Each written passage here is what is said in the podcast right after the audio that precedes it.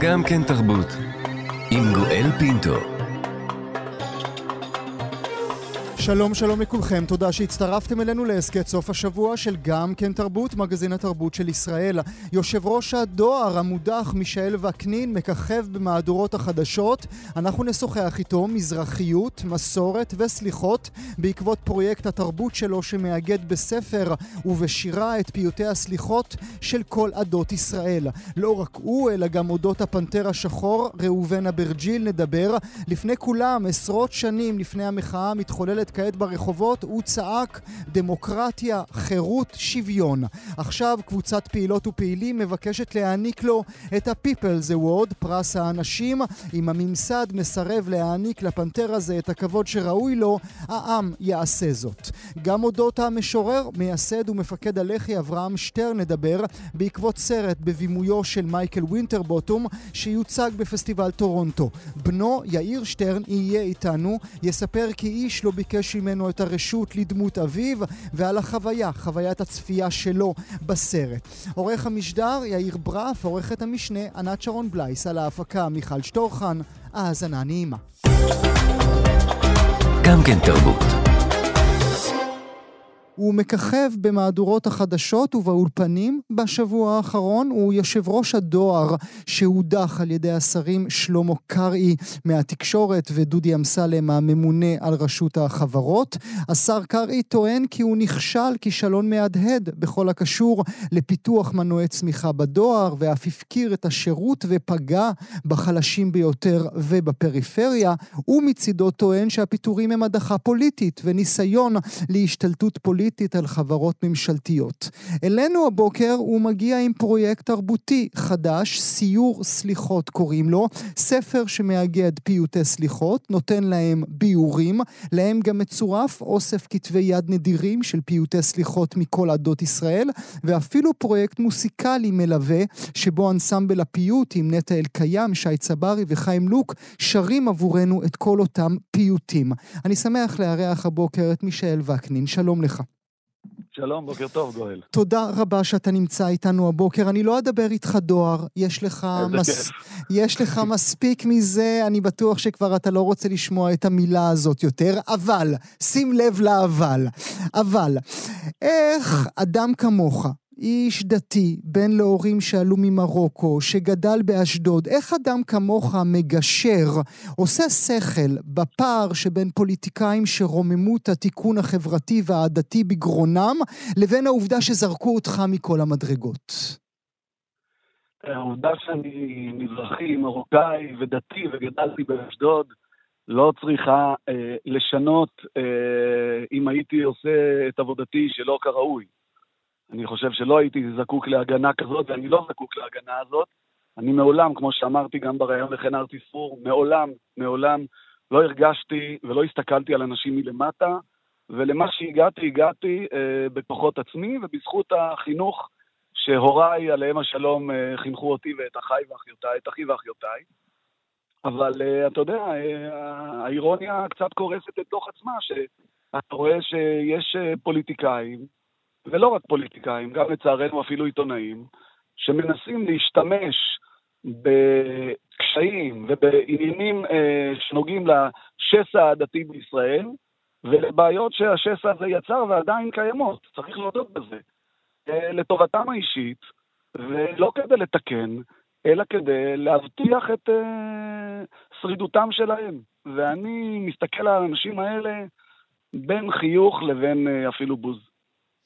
בין חיוך ובוז, אבל אולי הבעיה היא, אה, מישאל, אולי הבעיה היא באנשים כמוך, באנשים שסללו את הדרך לעצמם בזכות עבודה קשה ובזכות חינוך טוב, כנראה, כמו שאתה אומר, אודות הוריך, זכרם לברכה, אבל לא הסתכלו מסביב, לא ראו שמסביב יש אנשים נוספים, מעבר למישאל וקנין, שיש להם קשיים, שיש באמת שסעים שלא אפשרו להם להתקדם קדימה. אז אני אומר את זה ככה, אני תמיד אומר, ויש לי המון שיחות עם המון חברים שלי, גם מזרחיים וגם uh, אשכנזים, על הקשיים ועל הבעיות שיש לנו כחברה בישראל. אני לא מתעלם מהדבר הזה, בדיוק להפך. אני חושב שהטובים ביותר מסתדרים בכל מצב, וכשיש קשיים ובעיות, הן באמת נוגעות בעיקר למישהו, נקרא לזה בינוני ומטה, שלא נדבר על זה שיש גם מקומות אחרים שבהם יש בעיות של ייצוג אה, חסר לאוכלוסיות מסוימות, אבל אין קשר לדבר הזה. אני יכול להגיד לך שברמה האישית, אני מסתכל על העניין הזה ועל המוצא שלי ועל התרבות שממנה אה, באתי ושבה גדלתי, בגאווה מאוד גדולה, אה, בשמחה מאוד גדולה. יש, זו תרבות אה, עשירה ובועטת וחיה ועמוקה מאוד, וכאמור, אותם אנשים שמנסים לדאוג כאילו, לדבר בשמם של אותם חלשים, לא דואגים להם, הם דואגים לעצמם, וכמו שאומרים לפעמים, רואים לכם. אומרים מה, מישאלה? אני אומר, רואים לכם. אה, רואים לכם, רואים לכם. חשבתי שאמרת משהו במרוקאית שאני לא מבין. רואים לכם, לא. רואים לכם, זה לגמרי בעברית. ומה עם סליחות? אנחנו נדבר על הפרויקט בעוד רגע. זה באמת הזמן, מישאל, לסליחות כשהארץ בוערת? זה הזמן למלחמה, לא לסליחות. קודם כל, אה, אנחנו צריכים לזכור שעיקר הסליחות שאנחנו מדברים עליו, אה, אה, מדברים עליהן, הם קודם כל עבודה אישית שאדם צריך לעשות עם עצמו. Mm. מי שחושב שסליחות זה... אה, בוא, אתמול קיללתי אותך והיום אני אגיד, על, אני אבקש ממך סליחה. Mm, ראינו את זה בתשעה באב, כן, ראינו, את זה. ראינו את זה בתשעה באב, mm-hmm. וכאמור, גם לאותם אנשים אפשר להגיד, רואים לכם. אה, לא לזה התכוונה המשנה ביומא, שאמרה, האומר אחטא, אולי לזה התכוונה בעצם המשנה ביומא, שאמרה, האומר אחטא ואשוב, אחטא ויום הכיפורים מכפר, יום הכיפורים לא יכול לכפר. Mm-hmm. תשובה וסליחה היא קודם כל עבודה אישית, על המידות האישיות שלך, על התכונות שלך, על ההתנהגות שלך, ומי שחושב שבציוצים בטוויטר אפשר לבקש סליחה, לא מבין מה זה מהות של סליחות ביהדות ובמסורת שלנו. הצליחו להוציא אותך מהכלים, נכון? הצליחו לעצבן אותך. ממש לא, גואל. אני מוכרח להגיד לך שאני חושב שאולי אחד הקשיים של האנשים האלה אה, אה, הוא בזה שאני אה, מתייחס להתנהלות שלהם בשלווה, ואתה יודע, אימא שלי, עליה השלום, אני נוהג לצטט אותה המון, כי באמת היו לה המון המון משפטים חכמים. והיא אמרה לי, אם אדם גס רוח מקלל אותך ברחוב, אל תתייחס אליו. ואני לא מתייחס לקללות האלה. במשך כמעט חצי שנה אני שומע את שר התקשורת מתראיין תחת כל עץ רענן, משמיץ אותי ואת ארבעת אלפים עובדי דואר ישראל. הוא כל הזמן חוזר על זה שהשירות בדואר כל כך גרוע. אני מסכים שהשירות בדואר לא טוב. השירות בדואר לא טוב בגלל הפוליטיקה שאותה אנחנו מנקים בשנה וחצי האחרונות. וזה תהליך ארוך וזה תהליך של תיקון, ואני חושב שכמו בעניין הראשון שדיברת עליו, בעניין של השסעים, גם בדואר, בסופו של דבר אנחנו נמצאים עכשיו בניקוי של נחל מזוהם. וכשמנקים את הנחל, אז הבוצה שהיא בקרקעית צפה למעלה, אבל בלי להגיע לבוצה אי אפשר לנקות אה, ניקיון אמיתי ואי אפשר לבצע תיקון אמיתי. תגיד משהו על הישראליות, מישאל, כפי שאתה תופס אותה בשבעת החודשים האחרונים. אני מסתכל על מה שקורה כאן באופטימיות מאוד גדולה. אני חושב שיש כאן קבוצה ענקית, רוב העם, אה, נגדיר את זה בצורה קצת אה, מכלילה, סוג של מעמד ביניים, שהרבה שנים דאג בעיקר לעצמו, למצבו הכלכלי, אולי גם, לא אולי, גם לחינוך ילדיו, אבל גם היה עסוק המון בוויקנד הקרוב איפה הוא יבלה אותו, וקצת הזניח את הזירה הציבורית ונתן לגורמים אה, פחות מוצלחים ופחות טובים להשתלט על הזירה הזאת, ובעצם הסכים וקיבל כל מיני uh, תהליכים שהיו מאוד לא טובים ולא התחילו בחצי שנה האחרונה, צריך להבין את זה.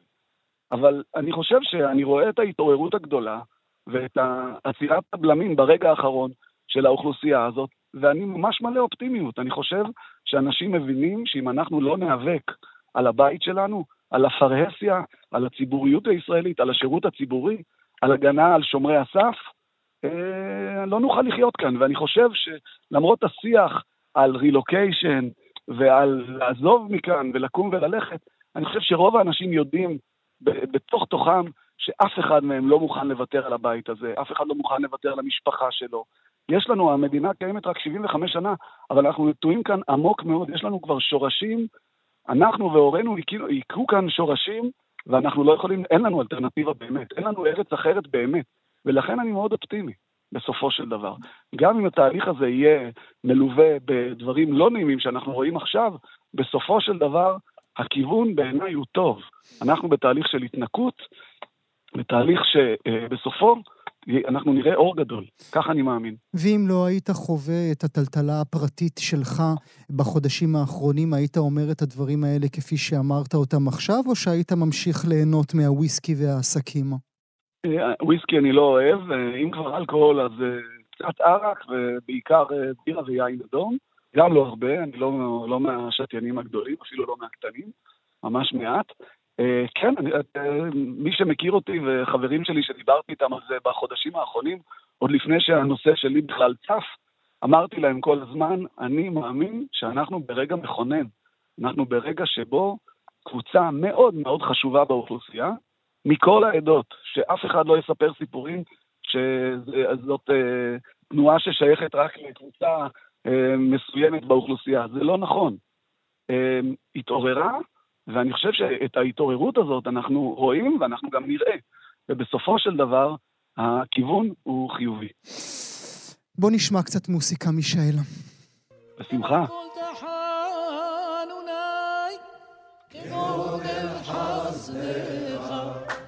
בשמך בטחתי, חביישי תחתי, דיבורים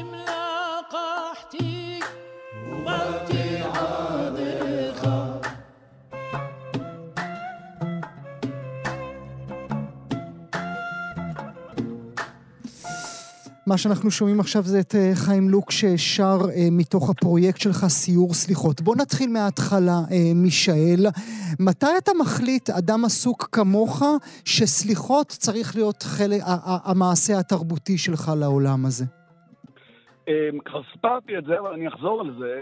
זה התחיל משיחת טלפון שקיבלתי מחברים מאוד קרובים אליי, שהיו במכונית בדרכם מתל אביב לירושלים, אנשים שהם בדיוק אה, אנטיתזה לסליחות אה, ספרדיות, תל אביבים, חילוניים, אשכנזים, ושסיפרו לי שהם הולכים להעביר לילה במלון ממילה בירושלים, והם חיפשו תעסוקה לערב, ושאלו אותי, תגיד, מה זה סיור סליחות?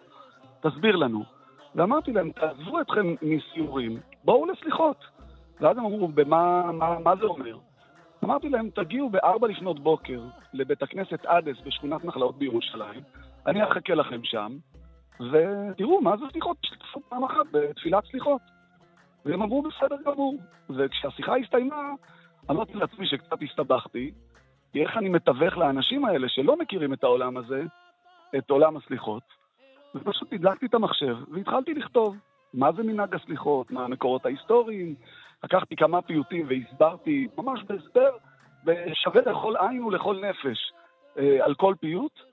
הדפסתי את הדברים, עליתי עם שני הבנים הגדולים שלי לירושלים, החברים כבר חיכו לי בכניסה לבית כנסת אדס, ונתתי להם את הדפים שהדפסתי, ועברנו עליהם יחד ממש כמו תדריך לפני כניסה לתערוכה במוזיאון. וכשהסליחות החלו בארבע וחצי, ובשש ורבע כשהם הסתיימו, הם אמרו לי, שמע, לא הכרנו, וזה נגע בנו. והבנתי שאם זה נגע בהם, אז אני חושב שצריך uh, שהדבר הזה ייגע בעוד אנשים. וכך התחלתי uh, לכתוב בזמני הפנוי, בלילות, פירושים לפיוטי הסליחות ולתפילות הימים הנוראים, כשלנגד עיניי תמיד עמדו יורם וענת, החברים שלי, mm. שהם צריכים לקרוא ולהבין mm. על מה אני מדבר. לבאר את זה בצורה הפשוטה ביותר. אבל, אבל מאיפה העומקים הפרטיים שלך? מאיפה אתה יודע לבאר את הסליחות? אז בואו נגיד ככה, אני חושב שבכלל, התפילה והסליחות הם חלק מאוד משמעותי באישיות שלי, בעולם התרבותי שלי. אני אה, אה, מגיל, אפילו מתחת לגיל ארבע, זוכר את עצמי אה, קם מאוד מוקדם בבוקר, אבא שלי מעיר אותי ואת אחי הגדול, והוא מרכיב את שנינו על אופניים באשדוד, ברחובות אשדוד, אה, בדרך לבית הכנסת לתפילת סליחות. כל העולם הזה של הסליחות ושל התפילות, בוודאי התפילות של הימים הנוראים, גם המנגינות אגב מכל העדות, אלה דברים שהם ממש אה, חלק מה, מהאישיות שלי, מה-DNA שלי, אני ככה מרגיש. ורציתי לחלוק את הדבר הזה עם עוד אנשים. אה, אם יש לך ידע, אל תשאיר אותו אצלך.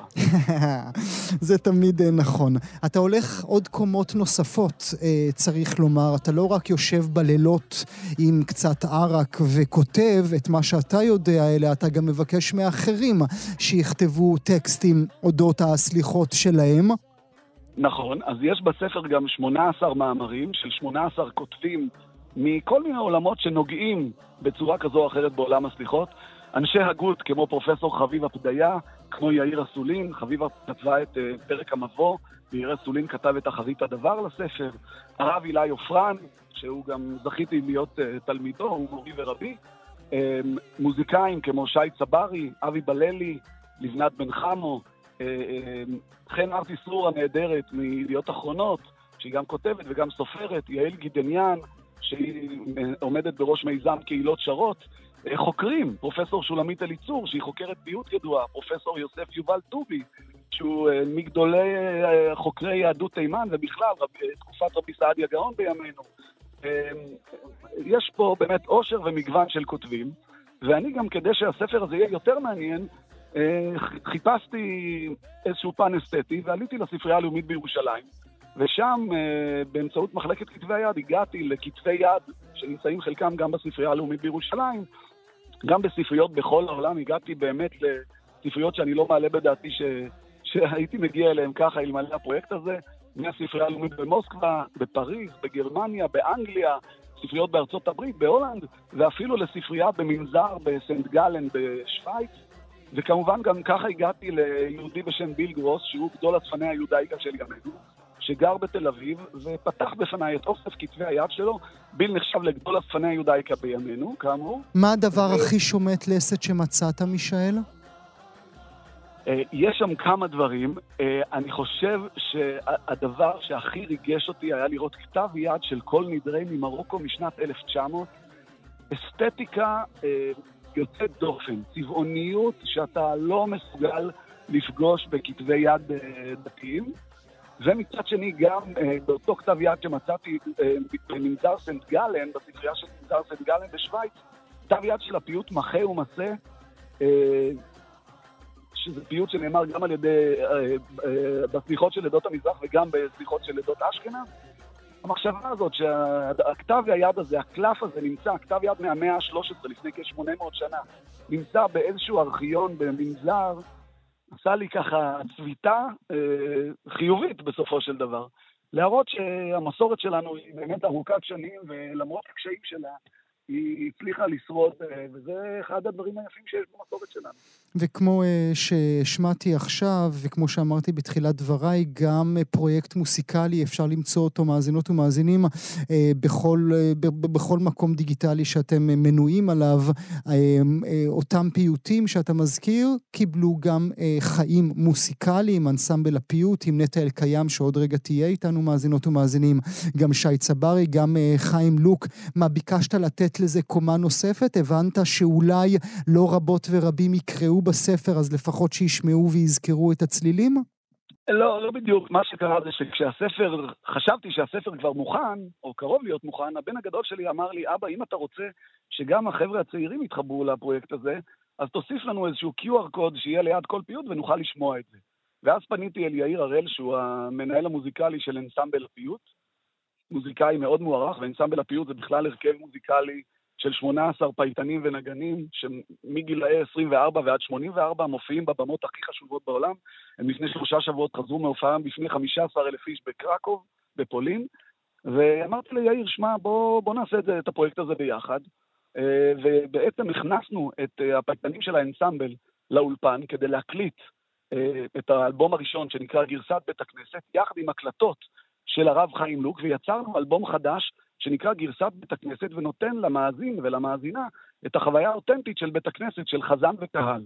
ובנוסף, הקלטנו אלבום אה, אחר, שני, שנקרא סיור סליחות הגרסה העכשווית, שבו יש תשעה פיוטים mm. שיאיר בחר mm. ועיבד מוזיקלית, והם מבוצעים, כמו שאמרת, על ידי פייטני האנסמבל, שמארחים את הרב חיים לוק, את נטע אלקיים ואת שי צברי, ובהם יש פרשנות של יאיר ושל האנסמבל אה, ושל הזמרים שמצטרפים עליהם, פרשנות שהיא יותר מודרנית בליווי של כלי נגינה, כדי לתת באמת חיות עדכנית גם לפיוטים האלה. ובעצם שני האלבומים האלה יצאו, יוצאים יחד עם הספר, וניתן לשמוע אותם גם באמצעות דפדוף בכל אחד מדפי הספר, וגם, כמו שאמרת, בפלטפורמות הדיגיטליות. תשמע, דואר, לא דואר, עסקים, לא עסקים, כסף, לא כסף, הפרויקט התרבותי הזה יישאר עוד זמן רב. עוד שבועיים אנחנו מתחילים עם הסליחות, נכון? ממש... אה, עוד שבועיים וחצי, נכון. הלילה הראשון של הסליחות השנה יהיה במוצאי שבת, 19 באוגוסט. אגב, מופע ההשקה של הספר צולם וישודר בקשת 12 במוצאי שבת הראשון של הסליחות, ב-19 באוגוסט. וגם זה, אני חושב, חשוב, שפלטפורמה כמו קשת 12, שהיא ערוץ הטלוויזיה המרכזי בישראל, מאמצת אליה את uh, מנהג הסליחות. Mm. אני חושב שגם זה דבר mm. שהוא חשוב וזו תרומה חשובה גם כן לאושר התרבותי שלנו כאן. אתה זוכר שאתה מדבר עם כאן עכשיו, נכון, מישאל? אני מדבר עם כאן, נכון, בהחלט, אבל בסדר, אני חושב שזה חשוב. אנחנו, אה, אני, כמו שאתה יודע, הייתי בעברי הרחוק מאוד עיתונאי. נכון, נכון. אני חושב נכון, שמלחמות הקרדיטים נכון, האלה לא נכון. עושות טוב לתקשורת. זה מתאים למלחמות בין uh, תנובה לבין שטראוס. מישאל, לא איפה, איפה משיגים את הספר? Um, באתר שנקרא סליחות.נט, S-E-L-I-C-H-O-T נקודה נט, או פשוט לחפש בגוגל סיור סליחות הספר. ותמצאו את זה שם. בהחלט. טוב, אני שולח לך מכאן אה, סליחות משלנו. אה, סיור סליחות הוא הפרויקט התרבותי החשוב הזה של מישאל וקנין. מישאל, תודה שהיית איתי הבוקר. תודה לכם, שמחתי.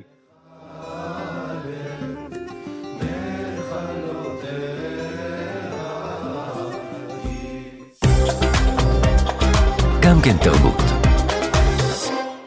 נדבר אודות אה, ראובן אברג'ל עכשיו, אחד מהאבות הרוחניים של תנועות המחאה האזרחיות בהיסטוריה של ישראל. הוא נולד ברבת, עלה לארץ והיה ממקימי תנועת הפנתרים השחורים. עכשיו, כשהארץ רועדת מהפגנות ומפגינים, כשמאות אלפים צועקות וצועקים את מה שהוא צעק כבר אז בשנות ה-70, דמוקרטיה, חירות, שוויון, מבקשים מקבוצת פעילים, רבות ורבים מהם אנשי תרבות ורוח, להעניק לאברג'ל ג'ל, שכבר חצה את גיל 80, את ה-People's Award, פרס האנשים. כמו שהם אומרים, אם הממסד מסרב להעניק לפנתר הזה את הכבוד שראוי לו ולהכניס את שמו לפנתיאון של הזיכרון הישראלי הקולקטיבי, העם יעשה את זה. אז נברך לשלום את נטע אלקיים. שלום נטע. בוקר טוב, גואל, מה שלומך? ברוך השם, נברך לשלום גם את מי שלצידך, הסופרת, מחברת פנתר שחור אודות ראובן אברג'ל, תמר ורט זהבי. שלום, תמר. היי, בוקר טוב, היי נטע. מה נשמע, תמר? תודה שאת נמצאת איתנו, תמר. נתחיל איתך, אה, נטע. אה, מתי זה התחיל ולמה זה התחיל?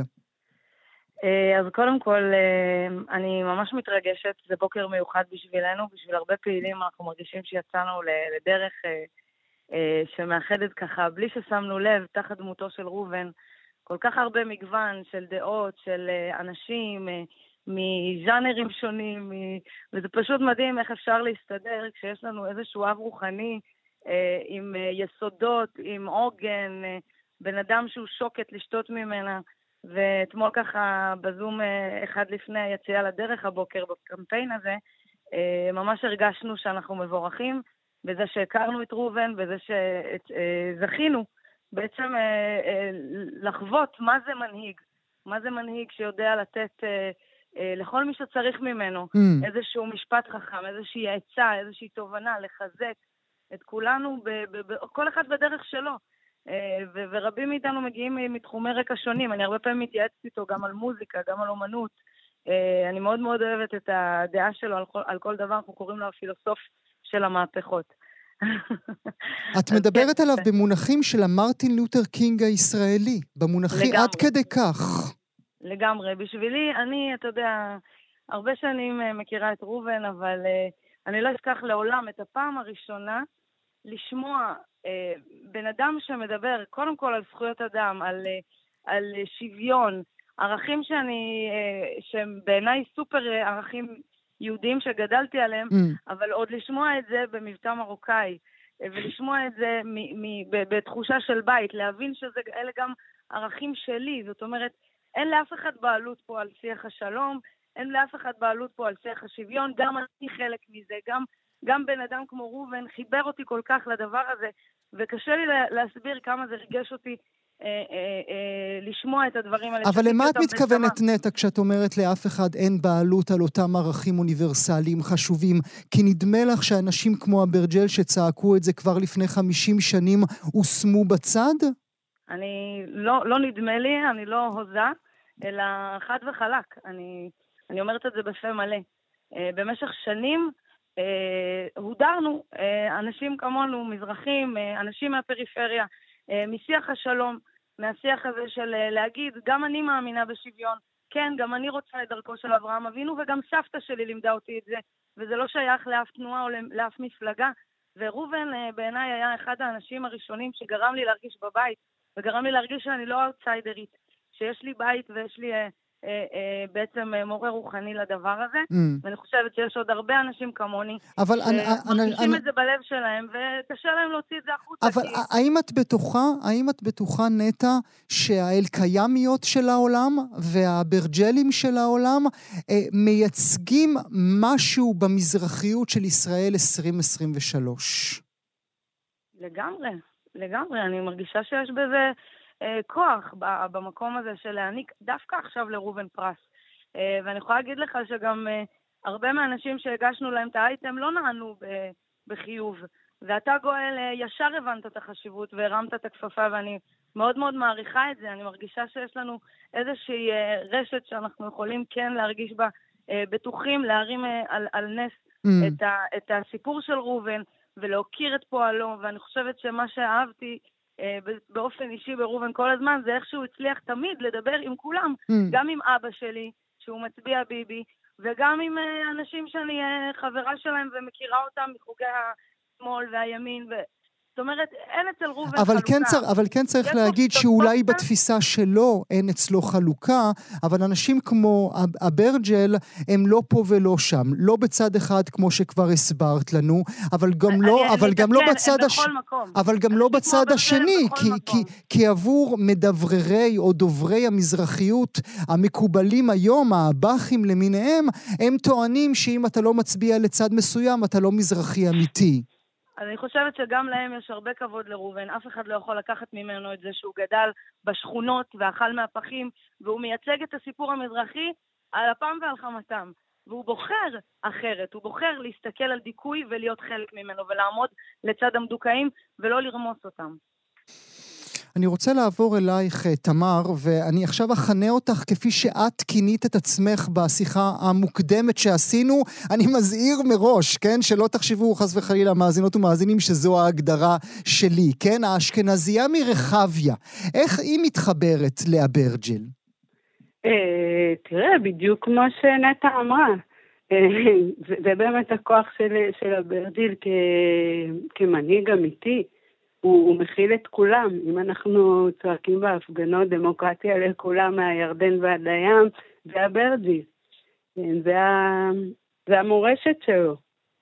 אה, אז למה שאשכנזייה מרחביה לא תיכנס אני, אני המטריה הזאת? אני אומר לך למה, כי אותה אשכנזייה מרחביה, גם היא דאגה לפני הפגישה הראשונה שלה עם הברג'יל. אז אה, זה באמת אה, אחד הלקחים העמוקים שלי מכל הדאגה, זאת אומרת, האמת שאני באופן אישי לא דאגתי, אלא מאוד מאוד מאוד הפחידו אותי. אה, מלפגוש אותו, מלכתוב אה, את הסיפור של הפנתרים, את הסיפור שלו, מאוד מאוד הרתיעו אותי, או ניסו להרתיע אותי, יש נכון לומר. אבל לא נרתעתי, כזה ככל שהפחידו אותי ש... כאשכנזייה ידחו אותי, או יצחקו עליי, יעבדו עליי, יתעבדו עליי, אה, ככל שככה אה, נהגו ביוזמה הזאת, כך, כך הסתקרנתי. Mm. ככה זה גרם לך יותר לרצות להיכנס שם פנימה. להכיר. מה, מה גילית? מה גיליתי? אני יכולה, אתה יודע, שורה תחתונה כזאת, היוזמה של הפרס שככה מתארגנת וקורמת עור וגידים, זה בדיוק ראובן. זאת אומרת, זה בדיוק מה שגיליתי. איך בן אדם אחד יכול להקים רשתות חברתיות אה, מסועפות, אקטיביסטיות, אה, שלא מת, מתמצות במאבק אחד. הרי הפנתרים זה לא משהו שנגמר. מאבקים של ראובן מאז ועד היום הם ברבדים שונים, אם הם אקולוגיים, אם הם למען הפליטים, אם הם בהקשר הפלסטיני, בקשר לאפרטהייד הפלסטיני, mm-hmm. הוא בכל מקום נמצא. והנה, גם עכשיו, תראה איזה יופי, איך הוא יצר, לא צריך את פרס ישראל הממסדי, mm-hmm. כי אין לו דוקטורט או פרופסורה, לא בפיזיקה ולא בסוציולוגיה ולא בפילוסופיה, יש לו בכל התחומים האלה, ולכן... אה, חברה אזרחית מתארגנת, כמו שהוא לימד אותנו. אה, נטע, תמר הזכירה פרס ישראל. אתם הגשתם את אה, ראובן לפרס ישראל, ומה? נכון. וגם אני אישית אפילו הגשתי שנה שעברה. תשמע, הבנו שזה לא יקרה, והבנו שזאת לא הדרך, וכמו שראובן אף פעם לא חיכה להכרה ממסדית, וגם, אתה יודע, מכל, מכל שאר החברים שלו והקולגות אה, מעולם הוא לא, מה שנקרא, התיישר עם הממסד, mm-hmm. ותמיד התווה לו דרך, mm-hmm. ובאמת, בסופו של דבר הוא שילם מחיר כבד mm-hmm. בחייו. ואין מי שהיה יכול להרים את הכפפה ולהגיד, אה, הבן אדם הזה שילם את המחיר הזה גם בשבילי. אני חושבת mm-hmm. שעכשיו, כשהוא הגיע, הגיע לגיל 80, פשוט מלא חברים שלי ומלא אנשים שהם גם בחוגים שאני, רחבים יותר, שאני לא מכירה, ואני בטוחה שעוד במהלך הקמפיין יגיעו אנשים שאנחנו לא מכירים ונשמע סיפורים נוספים על ראובן, אנחנו פשוט הבנו שלבן אדם הזה מגיעה הוקרה, כי התרומה שלו לחברה... אבל את מבינה, נטע, מה זה... היא תרומה עבורי, זה, זה בשבילי ולעתיד של הילדים שלי. אבל דווקא בגלל זה, האם את מבינה, נטע, מה זה אומר שאת מצהירה, אני מניח עם לב שבור, אבל בקול מאוד ברור, הממסד לא יעניק לו אף פעם את הפרס שהוא, שמגיע לו. בסדר, אני חושבת שגם יש אה, מקום לדברים שהם אה, לא דרך הממסד ולא ממסדיים. אני מצליחה בקריירה המוזיקלית שלי, אה, תודה לאל, גם לעקוף את, את הדברים האלה. ויש דרכים, וראובן תמיד נותן כוח בדיוק לאנשים האלה, שצריכים את הכוח הזה להיות, ללכת, בוא נגיד, לא תמיד בעזרת, בדרכים ממוסדות ועם תקציבים ועם כל דבר, שועטים קדימה. פשוט ראובן אה, באוטובוסים אה, עם, אה, עם כוח של איש בן 70, עוד אז כשהכרתי אותו במדשאות של המאבק החברתי של מחוסרי הדיור בקטמונים. הבן אדם ממשיך להיות אורים ותומים ונוסע ממקום למקום, מכסת רגליו, מה שנקרא, על באמת, mm. ו- ופוגש מבוקר עד ערב mm-hmm. פעילים, תלמידים, אני, אני רוצה... מעולם הוא גם לא מדיר, mm-hmm. אגב, הוא, הוא מדבר עם חיילים, הוא מדבר עם מתנחלים, הוא מדבר עם קצינים, הוא ילך וידבר ו- וישמיע את הסיפור שלו בפני כולם. והעדים האלה,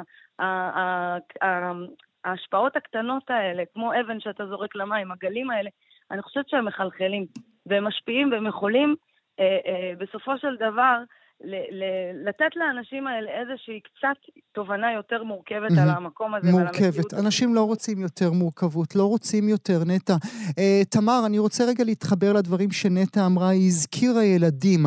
את מסתובבת עם ראובן בבתי ספר. איך ה- ה- הילדים האלה שלא יודעים מי זה האיש הזה שהגיע לגבורות, איך הם מסתכלים עליו? אה, אוקיי, קודם כל ראובן ואני מגיעים לבתי הספר אחרי שהילדים קראו, חרשו את הספר, אה, שזה גם משהו ממש ממש חשוב, שמורים ומורות אה, בוחרים ממש לעבוד על הספר כנושא. ועד שאנחנו מגיעים, זה, ממש כאילו הארי פוטר יצא להם מהספר. כאילו זה וואו. זו עבודה מדהימה, מדהימה. פשוט ספר מרתק, אני בלעתי אותו תוך שישי שבת. תודה, נטע. הם, הם באמת, אה, הם באמת, אה, הם נפעמים, וזה מה שאני רוצה לומר לך, באמת מתקשר לעניין של לא פרס ישראל. אה, מה שראובן עושה גם עם הילדים וגם בכלל, הוא מפצח את, את, את מנגנוני השלטון. הוא מראה לנו אה, שמנגנוני השלטון האלה, שנראים לנו כל כך חזקים ומאיימים, הם ניתנים לפיצוח. אה, והילדים נפעמים מזה, כי הם תחת המגף של הרבה שרשראות של סמכויות, אה, איך לפצח אותם באופן לא אלים כמובן. אה, וזאת גם הסיבה של למה שהממסד ירצה לתת לו פרס.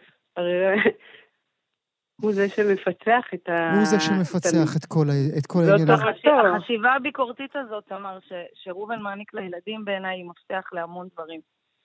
מפתח לגדל פה דור של אה, אנשים שיש להם חשיבה עצמאית, שהם לא צייתנים, והם לא הולכים אחרי העדר. אם תרשי לי, אחד הדברים הכי קשים לי במקום הזה זה החוסר חיכוך, זה חוסר החשיבה הביקורתית.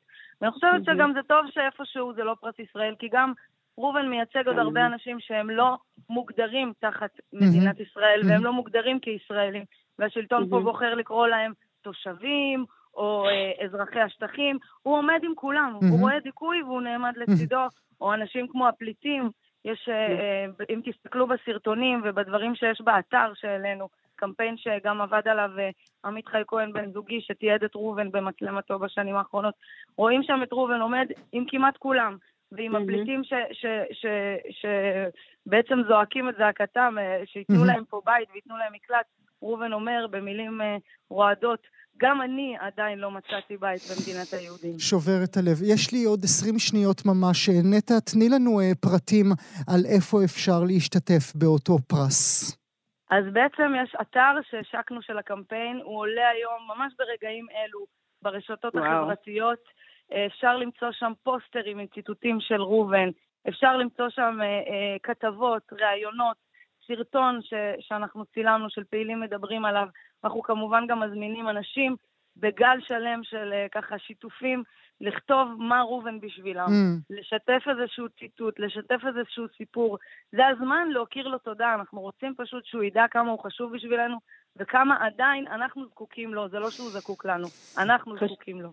חשוב ואהוב, המון המון אהבה יש כאן. המון אהבה. נטע אלקיים ותמר ורטה זהבי, תודה רבה לשתיכן שהייתם איתנו תודה הבוקר. תודה, גואל. המון תודה. גם כן תרבות. שורות אלמותיות, מאיימות, טורפות, רשומות על שמו של המשורר אברהם שטרן. מי בדמעת אמהות שכולות מבנים ובדם תינוקות טהורים, כבמלת נדביק הגופות ללבנים, ובניין המולדת נקים, דרך ונאמין ביום צלמוות, את שיר הקרב רובי ירון, אם אלוהים נשרה במוות, נקביל פני גואל ציון, ועד כמובן משורה משחרר רק המוות. אברהם שטרן, מייסד ומפקד ארגון הלח"י, נרצח על ידי, על ידי ג'פרי מורטון, קצין בריטי בימי המנדט. עכשיו, כך אנחנו למדים, יוצג בפסטיבל טורונטו הקרוב מפסטיבלי הקולנוע החשובים בעולם, שושנה, סרט חדש של הבמאי הבריטי מייקל וינטרבוטום, ובליבו המרדף הבריטי אחרי אברהם שטרן. האם משפחת שטרן שותפה לתהליך העבודה? האם הם אישרו את היציאה לסרט? ב' נברר ונברך לשלום את בנו של אברהם שטרן, מנכ"ל הטלוויזיה הישראלית לשעבר יאיר שטרן שנמצא איתנו הבוקר. בוקר טוב לך. בוקר טוב גואל. מתי הכל מתחיל בעצם, יאיר? אה, ההיסטוריה מתחילה עוד בשנות ה-30. מתי הסרט? מתי הידיעה אודות הסרט? הסיפור על הסרט הוא סיפור ארוך. אה, הסרט הזה, ניסו להפיק אותו אה, כבר לפני אה, עשר או 12 שנים. אותו צוות, אה, הבמאי הבריטי בייקל וינטר בוטום, שהוא במאי די ידוע בעולם, וחברת הפקה בריטית. אה, בזמנו, אז אה, שלחו לי את התסריט אה, לראות אותו, נכון שמתי יד על התסריט הזה. שמת יד, צריך להסביר, שמת יד, בדרכים לא דרכים, אה, כן. בדרכים אה, כשרות, אבל אה, לא... לא חשוב. ראיתי את התסריט, היו בו המון, קודם כל שגיאות עובדתיות, וב' גישה מאוד מאוד לא אוהדת, אפילו הייתי אומר גורלית ונבזית כלפי המחתרות בארץ. הסרט אז, השם, הכותרת שלו הייתה הארץ המובטחת. או-אה. Promised Land. או. זה Promised Land, והסתבר לי שהגוף שמממן את ההפקה הזאת זה של איזה מיליונר הודי מוסלמי ששם הרבה כסף על ההפקה, ואז כעבור איזשהו זמן, אה, אני ניסיתי לטרפד את הדבר הזה ככל יכולתי, למרות שאני לא כזה ענק, אבל למזלנו המיליארדר או המיליונר ההודי הזה פשט רגל, הוא הסתבך בכספים ויצא מההפקה, וההפקה הזאת נדחתה. וחשבת, או, וחשבת שהיא מתה, חשבת שזה... חשבתי שהיא בוטלה, מכיוון שגם באותה תקופה, צ'אנל 4 הבריטי, ערוץ 4 הבריטי, הפיק סדרה על תקופת המנדט בישראל בארבעה פרקים, וזה היה בערך אה, מקביל בתוכן לסרט הזה, אמרתי וואלה, אם, צ'אנל 4 עשה כבר סדרה והיא כבר משודרת, ושודרה, אז באמת, אז, אז, הלך, אז הלך עליהם, כאילו. אבל הופתעתי לשמוע ב... לפני כשנה צלצל אליי המפיק של, אה, של הסרט. אותו מפיק שלפני עשור, אותו, אותו אחד. שנים, ואמר לי, כן, אמר לי, תשמע, אנחנו אה, מצאנו מימון ו... ואנחנו הולכים להפיק את הסרט במשך ה... הוא כבר בעשייה בעצם, mm. ואנחנו מתכוונים אה, להציג אותו בסתיו אה, בישראל, ואני מקווה שתבוא להקרנת הבכורה. אמרתי לו, טוב, תהיו בריאים, וזהו, אה, ואז הוא אמר לי שהם אה, שינו קצת את התסריט, והוא יהיה יותר אובייקטיבי, או יותר בכיוון אחר, לא, mm. לא כמו אז. אני... חשבתי שאין לי מה לעשות יותר, וזהו, אמרתי, אוקיי, תודה רבה שאתה מודיע לי, ואם תהיה הקרנה בארץ, אני אבוא. מה זה אומר אה, מבחינה חוקית, יאיר? הם צריכים את אישור המשפחה? הם צריכים לשלם לך כמה שקלים? איך זה עובד? לא, בחייך, ממש, קודם כל, אני לא לוקח כסף על דברים שקשורים לאבא שלי. אבל uh, בגדול, הם לא צריכים אישור אפילו. יאיר, אברהם שטרן, האבא של אבי, הוא דמות היסטורית. ועל סרטים על דמויות היסטוריות לא מצריכות mm-hmm. שום אישור משום משפחה ומשום קרוב. בייחוד שעברו כבר אה, למעלה מ-80 שנה מאז, אה, מאז שהוא נרצח. שגם היצירות שלו כתוצאה מכך הן משוחררות. לציבור ואפשר נכון. להשתמש. אבל מדוע אני שואל, יאיר... היצירות הן, אה, כעבור 70 שנה, הן נפתחו לציבור. אני שואל, כי מעצם זה שהוא צלצל אליך, הרי הוא לא היה צריך אפילו לצלצל אליך אם הוא לא היה חושב שיש כאן איזושהי, איזשהו חרך שאפשר להיכנס דרכו.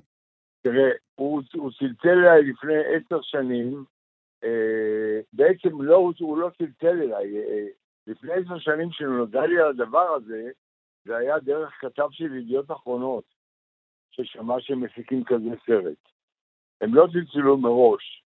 אני, אחרי ששמתי יד על התסריט, ועשיתי, הצעתי תיקונים, mm-hmm. וזה, אז, אז המפיק mm-hmm. יצר איתי קשר.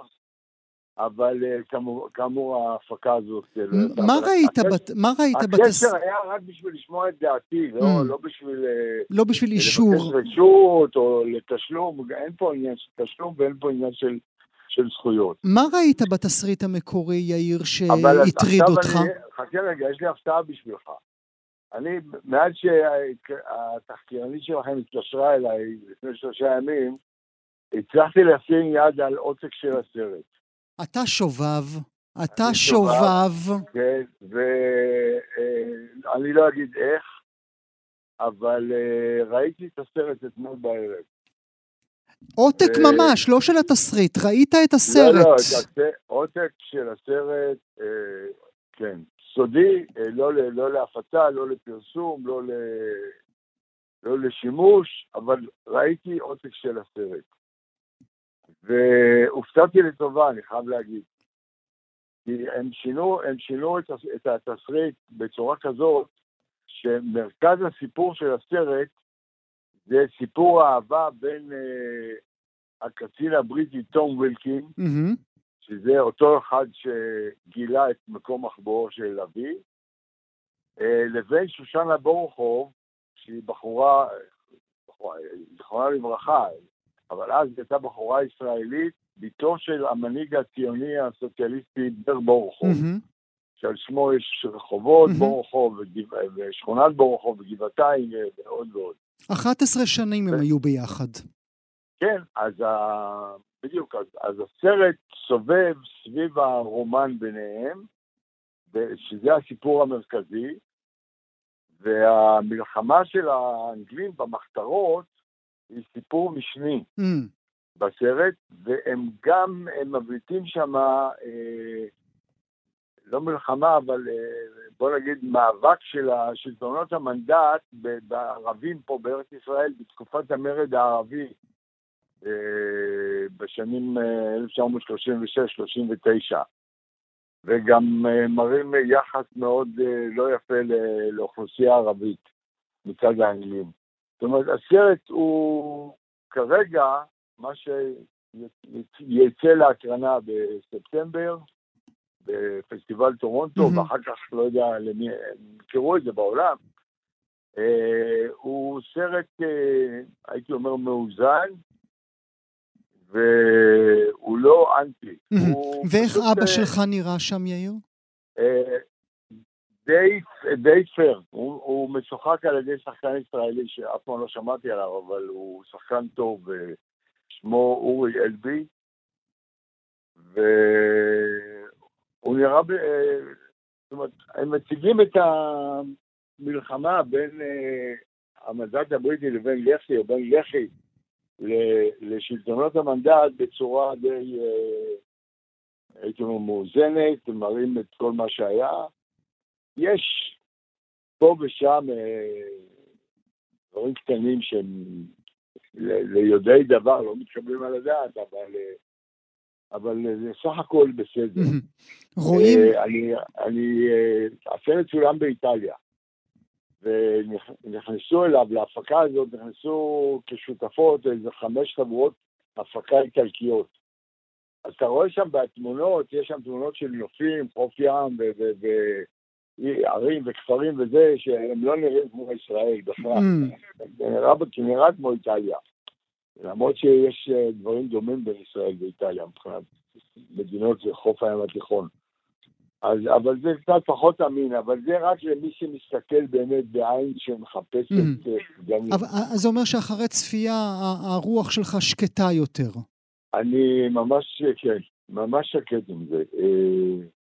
הם, אה, דבר אחד הם, אה, הם לא הראו, הרצח של, אה, הרצח של אבא שלי מהמם. בידי גפרי מורטון נעשה כשהוא היה כבול בידיו, וישב על, הושיבו אותו על כיסא, קבלו אותו, וירו בו בדם קר.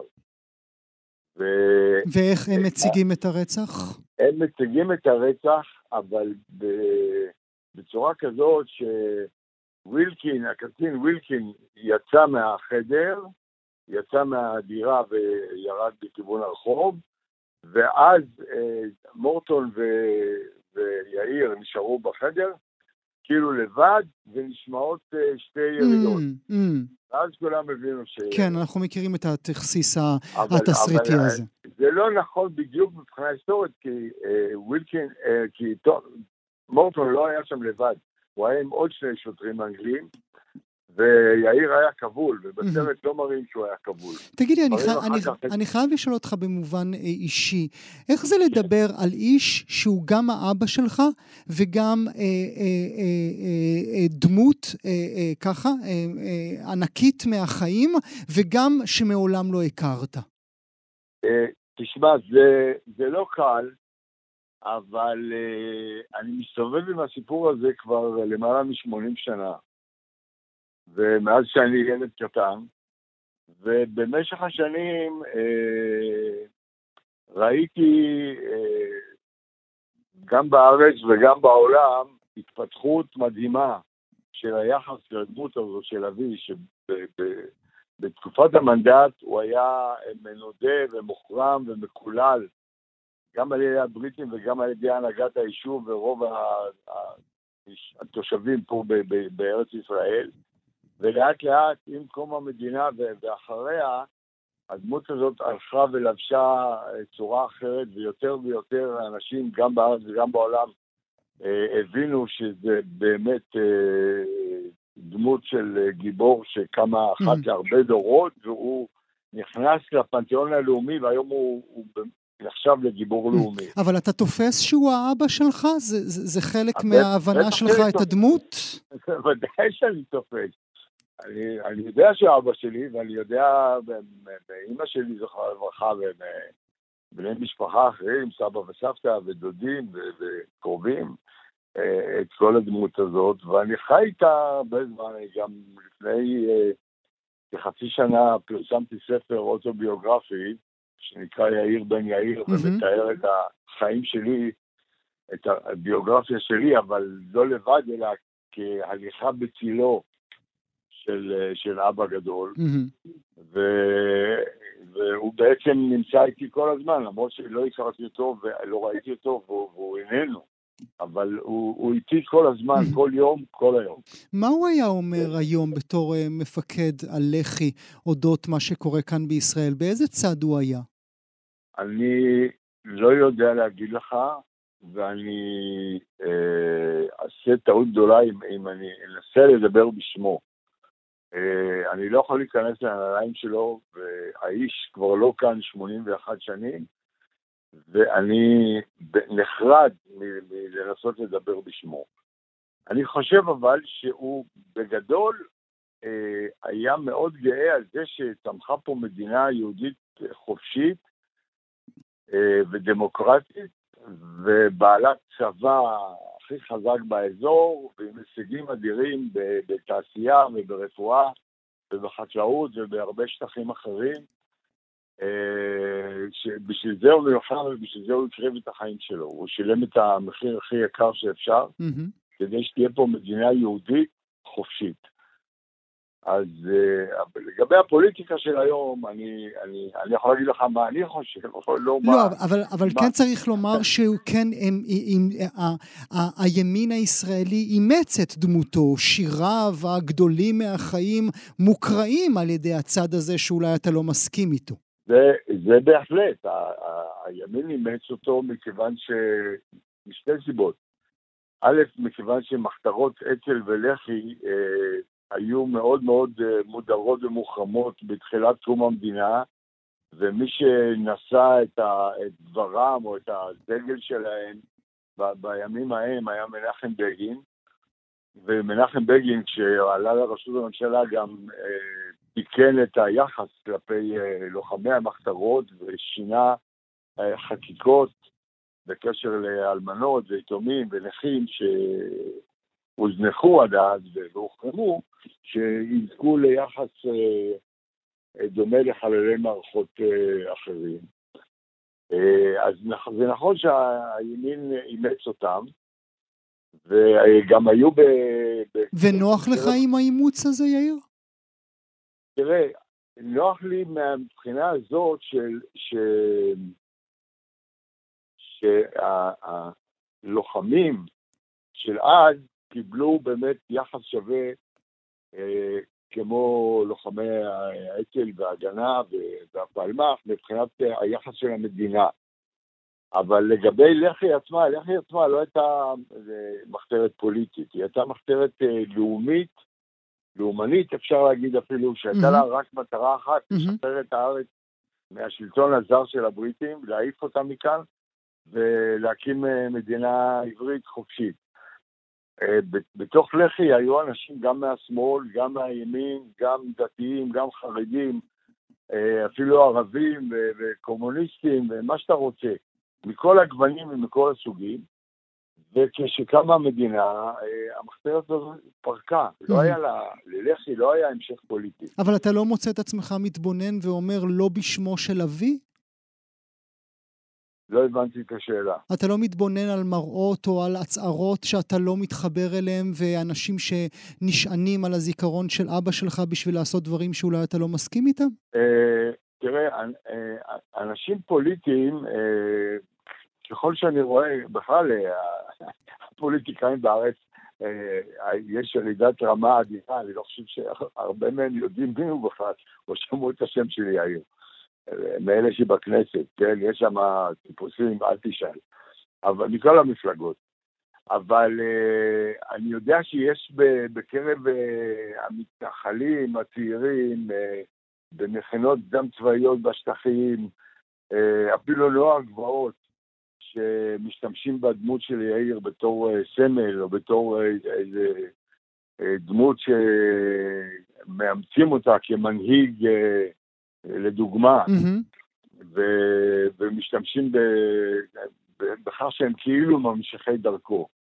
אני לא אוהב את זה, אני לא אוהב את זה כשהם עושים מהלכים של הקמת אחזויות בלתי חוקיות, או שיש חיכוכים עם חיילי צה"ל ואנשים מרימים יד על, על חיילי צה"ל או על שוטרים ישראלים, אני, זה הורג אותי. כי היום יש לנו מדינה ויש לנו צבא ויש לנו משטרה משלנו, זה לא שלטון זר. ואוי ואבוי למי שמרים יד על חייל צה"ל. זה, זה פוגע, איך אומרים, פוגע ב, ב, ב, בתוך הנפש. לראות את הדברים האלה. ואולי גם בזיכרון אבל, של אבל, האבא שלך, כן. אה, כן, אה, לא, כי הם לוקחים אותו כדמות, אבל הוא, הוא נלחם נגד שלטון זר. והם באים ועושים דברים נגד שלטון ישראלי חוקי ונגד צבא ישראלי, שסוף סוף יש לנו צבא שלנו חוקי, ואני וילדיי ונכדיי אה, משרתים בו. זה לא שירתנו. ולא מתקבל על דעתי שלא לא יכבדו את חיילי צה"ל. טוב, אנחנו uh, נשים נקודה ברשותך, נחכה לשושנה שיגיע אלינו כאן uh, כן. בישראל. יאיר שטרן, הרגעת את רוחנו, תודה רבה שהיית איתי הבוקר. יופי, תודה לכם.